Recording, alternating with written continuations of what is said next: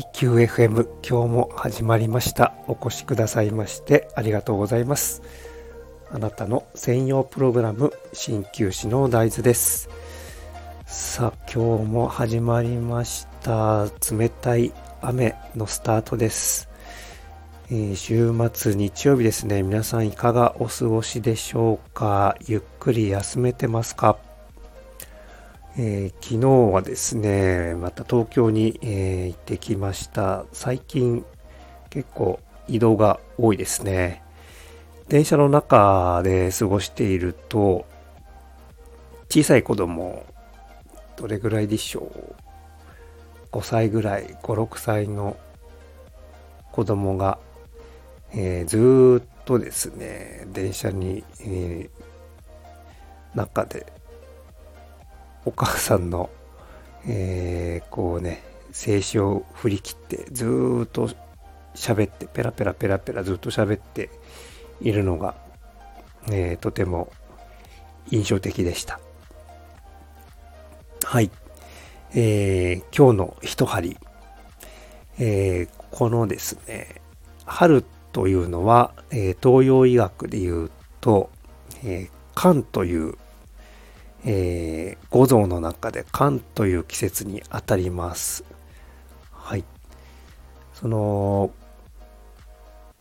寒というのはですね、えー、こう気持ちをコントロールしたりとか、あとは血液にとても関係しています。で、この春にはですね、この寒というのが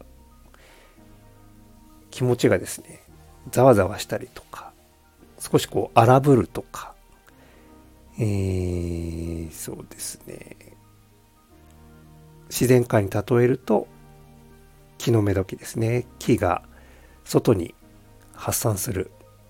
それと同じような感じで、気持ちがですね、少しずつこう、